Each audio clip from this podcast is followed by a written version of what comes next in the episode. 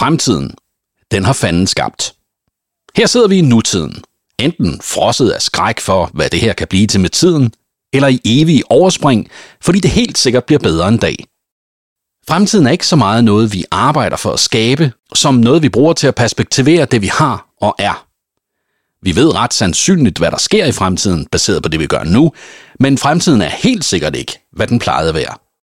Du lytter til Djævlens Værk, en podcast af Patrick Bay Damsted, i dag om fremtiden. Der findes to typiske typer fremtid, en utopisk og en dystopisk. Den utopiske er en uopnåelig perfekt stilstand, og den dystopiske er en fremtid, hvor de værste sider af vores nutid er udviklet til en grusom og ubrydelig tilstand.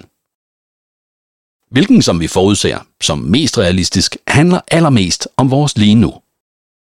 Tag de to forfattere, der er kaldt fædrene til genren science fiction, nemlig britiske H.G. Wells og franske Jules Verne. Wells ønskede at forandre sin samtid gennem historier, der blev fortalt i en mere eller mindre fjern fremtid, hvor han kunne bruge tidsspringet til at gøre de mulige konsekvenser af samfundet, systemet og selvopfattelsen tydelige. Når der er et hierarkisk samfund, så er det muligt i en udvalgt fremtid at sætte noget over eliten og spørge, når man ikke længere er øverst i systemet eller fødekæden, er det så egentlig stadig fedt med hierarki? Det var det, som socialisten H.G. Wells gjorde i War of the Worlds, og da den pointe var hamret hjem, så samlede han menneskene som enhed og lod dem blive reddet af jordens bakterier, der slog marsboerne ihjel, men som mennesket havde levet med så længe, at de alle sammen var blevet immune. Pludselig var vi ens. H.G. Wells var meget bevidst om, at science fiction var en mulighed for at flytte fortællingen et sted hen, hvor han kunne påvirke og udvide læserens begrebsverden, uden at det blev lektier eller lugtede for meget af ideologi. Jules Verne var teknologioptimist. Han tog tankerne fra det mulige og omgjorde dem til det sandsynlige.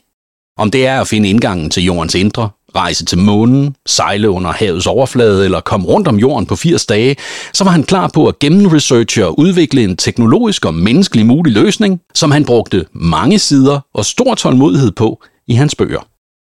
Han havde stadig en mening om samfundet og de mennesker, der er i det, men fascinationen af det teknologiske og de muligheder, som det bragte, kom først. Det nye science fiction var videnskaben. Fiktionen har vi mennesker altid elsket. Evnen til at forestille sig er dejlig om aftenen, når man skal underholdes ved lejrbålet eller ved fladskærmen, men det er også en sikker overlevelsesfaktor, når det pusler i skovbunden. Som vi ved, er der ofte en kvinde bag de store fortællinger om mænd. Mary Shelley er kvinden bag selve definitionen på science fiction, som både Wells, Verne og alle fremtidige skrivere hviler på. Nemlig at krydsfeltet mellem videnskab og fiktion skaber historier, der ikke er sket, men faktisk kunne ske. På den ene side er Mary Shelleys fortælling Frankenstein om en videnskabsmand, der bliver så forelsket i sin videnskab, at han opfører sig, som var han større end livet. Og det ender med, at han må flygte fra resultatet. På den anden side er det en måde at vise, hvordan vi mennesker er grimme på indersiden, når vi møder nogen, der er grimme på ydersiden. Monstret er ikke født eller skabt ondt, men bliver det i mødet med mennesket, som er onde på grund af deres frygt. Og dermed den tredje side.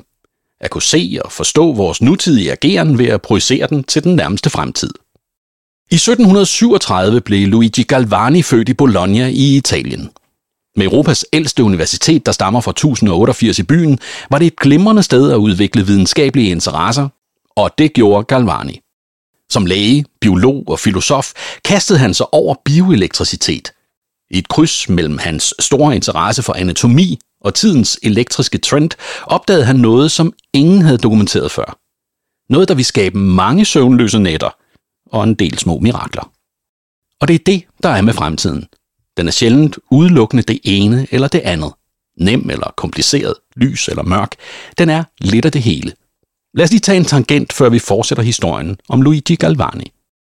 Da jeg arbejdede for Instituttet for Fremtidsforskning som specialist på reklame og medier, var en del af arbejdet at konstant researche og udvikle nye vinkler, samle dem i 2 timers foredrag, der opsummerede de trends og megatrends, der dominerede mit område, og ud fra de trends at udarbejde mulige scenarier.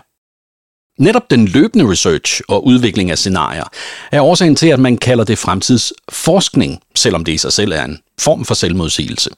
Typisk vil vi udvikle 3 scenarier for hver trend, nemlig det bedst tænkelige, utopien, det værst tænkelige, dystopien, og det mest sandsynlige, som oftest er en fremskrivning af det eksisterende, der tager hensyn til både vanens magt og eventuel disruption. Instituttet for Fremtidsforskning blev etableret i 1970, og en af de mest ivrige initiativtagere var den tidligere politiker Thorkil Kristensen, der var Venstres finansminister i Danmark i 2 perioder, dels fra 45 til 47 og igen fra 50 til 53. Finansministerposten gav ham tilnavnet Thorkil Livrem, et navn han levede fuldt op til, da han senere forlod partiet Venstre, fordi de ville lave en aftale med konservative, der inkluderede skattelettelser, som Thorkil ikke mente, der var råd til.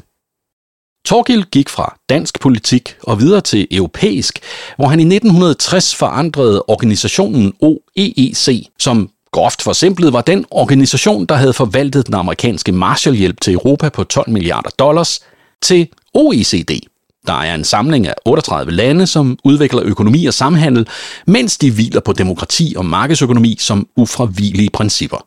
Thorkil Kristensen var simpelthen et dansk hotshot, der holdt internationale topposter og bevægede sig i de mest komplicerede dele af international politik.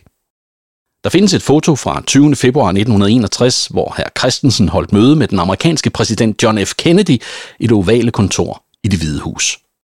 Syret nok var det sort-hvid-billede en så central del af fortællingen om Instituttet for Fremtidsforskning, at det var prominent med i mange af præsentationerne, der blev holdt. Ironisk nok var der intet, der solgte fremtiden så godt som fortiden. Et typisk bevis på, at selv når det gælder det, der skal ske, så kigger vi på, hvordan det er gået før, og tænker, at det er det mest sandsynlige, der vil ske igen. 45 år efter Thorkils møde og 20 år efter han havde forladt tænketanken, var det stadig det, der solgte billetter. Netop det billede lærte mig, at fremtiden ikke kun er et spejl af nutiden, men i særdeleshed knyttet til historien. Hvorfor var det ikke Nokia, der opfandt iPhonen? Hvorfor var det ikke et tv-selskab, der opfandt Netflix? Og hvorfor kan Boeing ikke sende en rumkapsel med mennesker til den internationale rumstation, når SpaceX kan? Fordi langt de fleste virksomheder med lidt år på banen har deres udgave af et billede af Thorkil hængende, som låser dem i en fortid, der væsentligt indskrænker deres fremtid. Det gælder for øvrigt også vi mennesker. I min daværende evige søgen efter nye ting at fortælle om fremtiden, faldt jeg en dag over en video på YouTube. Videoens titel er Kitchen of the Future og er fra 1950'ernes USA. En meget begejstret mandestemme ledsager billederne af fremtidens køkken, der bliver betjent af en kvinde. Det vilde ved videoen er dens evne til at forudse teknologier, der slet ikke findes på det tidspunkt. Vi ser et køkken, der er både online og betjenes håndfrit ved gestik. Men det virkelig bemærkelsesværdige er en sætning, der står i skærende kontrast til al denne fremsynethed. Mor kommer til at føle sig som en magisk prinsesse med en tryllestav her. Vi får hende aldrig ud af det køkken.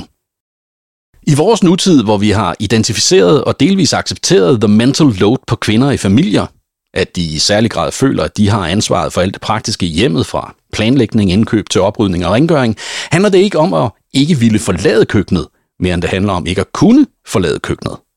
1950'ernes utrolige evne til at se fremtidens muligheder i køkkenet bliver fuldstændig overskygget af 1950'ernes manglende evne til at se de skjulte sociale strukturer, som er langt vigtigere og umulige at løse med teknologiske landvindinger. Beundringen er med tiden blevet til forundring. Uanset hvor mange mikrobølgeovne og online køleskab vi installerer, ændrer det ikke på kvindernes kvælende fornemmelse af alene at have ansvaret for familiens velbefindende. Mens 1950'er-manden tror, at det bedste, han kan gøre for mor, er at give hende et bedre køkken, så hendes mål at blive mere end familiens slave, tjene sine egne penge, skabe sin egen karriere, og dermed have muligheden for at forlade det fucking køkken for evigt. Nå, mens vi har været ude af denne 1950'er-tangent, er der lagt op til lidt af et drama 150 år tidligere. I 1791 har Luigi Galvani udgivet sit bevis på det, han kalder bioelektricitet. Han har forsket sammen med Lucia Galeati Galvani, som han var gift og havde et arbejdsfællesskab med. Og sammen har de påvist, at elektricitet kan påvirke celler og nerver. Mest berømt ved et forsøg, hvor Lucia med håndkraft skaber strøm gennem en generator, der får en død frøs ben til at spjætte ved at påvirke nerverne til låret. Luigi lægger navn til deres fælles videnskab. Lucia dør af astma. Luigi nægter at sværge sin ed til Napoleon, der har overtaget magten i Bologna, og han dør i fattigdom og obskuritet. Det støder Luigis nevø, Giovanni Aldini, som beslutter sig for at rejse onklens minde ved at fortsætte hans arbejde. Men Giovanni har ikke kun en videnskab, han vil bevise. Han vil også skabe opmærksomhed om en sag og det forstår han at gøre. Mest berømt ved hos Londons Royal College of Surgeons at sætte strøm til livet af George Forster, som var blevet henrettet for dobbeltmord få timer tidligere. Avisen The Times var til stede den 17. januar 1803 og rapporterede. Ved den første påføring af processen i ansigtet begyndte kæben på den afdøde forbryder at dirre. De tilstødende muskler var forfærdeligt forvredet, og det ene øje blev faktisk åbnet. I den efterfølgende del af processen blev højre hånd løftet og knyttet, og ben og lår blev sat i bevægelse. Det lignede, at manden var på tærsklen til at blive genoplivet. Demonstrationen vagte opsigt og blev samtaleemne på tværs af de britiske klasser. Og naturligvis blandt læger. Var elektriciteten vital, eller var den bare et trylletrik? En af dem, der kastede sig langt ind i debatten, var lægen William Lawrence. Han mente ikke, at livet trængte til strøm for at blive forklaret.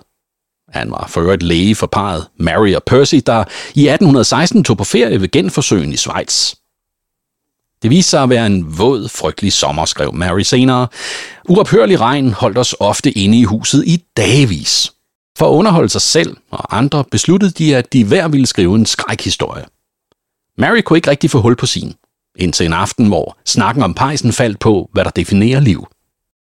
Den nat vendte og drejede hun sig i tilstanden mellem drøm og virkelighed, før hun resolut stod op og begyndte at skrive. Det tidspunkt er der tillagt så meget vægt, at astronomen Donald Olson fra Texas State University i St. Marcos rejste med 2 kolleger og 2 studerende til samme villa i Schweiz i august 2010 for ved månens hjælp at definere, hvornår ideen mere præcist var opstået. Ved at krydse Mary Shelleys dagbogsnotater, der beskriver månens lys, der kæmper for at nå ind mellem vinduets skodder til hendes værelse med månens kurver om jorden, skete det mellem 2 og 3 natten mellem den 15. og 16. juni 1816. Derfor ved vi ret præcist, hvornår den litterære genre science fiction blev født. Det skete nemlig der. 2 år senere udgav Mary Shelley resultatet af sine natlige skriverier, nemlig romanen Frankenstein eller den moderne Prometheus. Nu synes du måske, at astronomen Donald Olson er lidt vild at bruge så mange ressourcer på at tidsbestemme denne hændelse, men han er ikke den eneste. Da den amerikanske astrofysiker Neil deGrasse Tyson så filmen Titanic, var han så stødt, at han efterfølgende skrev til filmens instruktør James Cameron. Neil deGrasse Tyson mente, at filmen vred historien på en måde, der ikke klædte den normalt meget perfektionistiske instruktør. Stjernerne på himlen over Rose, der ligger på resterne af en dør og lader sin elskede drukne, så han dermed kan redde hende, har på ingen måde stået, som de gjorde i biografversionen. Da Titanic senere udkom på DVD, havde James Cameron fået tjekket sine stjernekort, og nu stod stjernerne på himlen, som de havde gjort den 15. april 1912 kl. 22 om natten. Og det er forskellen på fortid og fremtid. Den ene kan vi nidkært forsøge at genskabe så tæt på virkeligheden som muligt. Den anden kan vi skabe efter det behov, vi har lige nu, men vi kan aldrig være sikre på udfaldet. Vi forsøger at lure bag tæppet og se, hvad der venter os. Gennem astrologi, religion og forudanelser prøver vi at lure skæbnen, men vi bruger også fremskrivninger, fordi vi historisk ved, at det vi har gjort og det vi gør, ofte giver et forudsigeligt resultat. Men sikre kan vi ikke være. Fremtiden er på sin vis en ret ny opfindelse.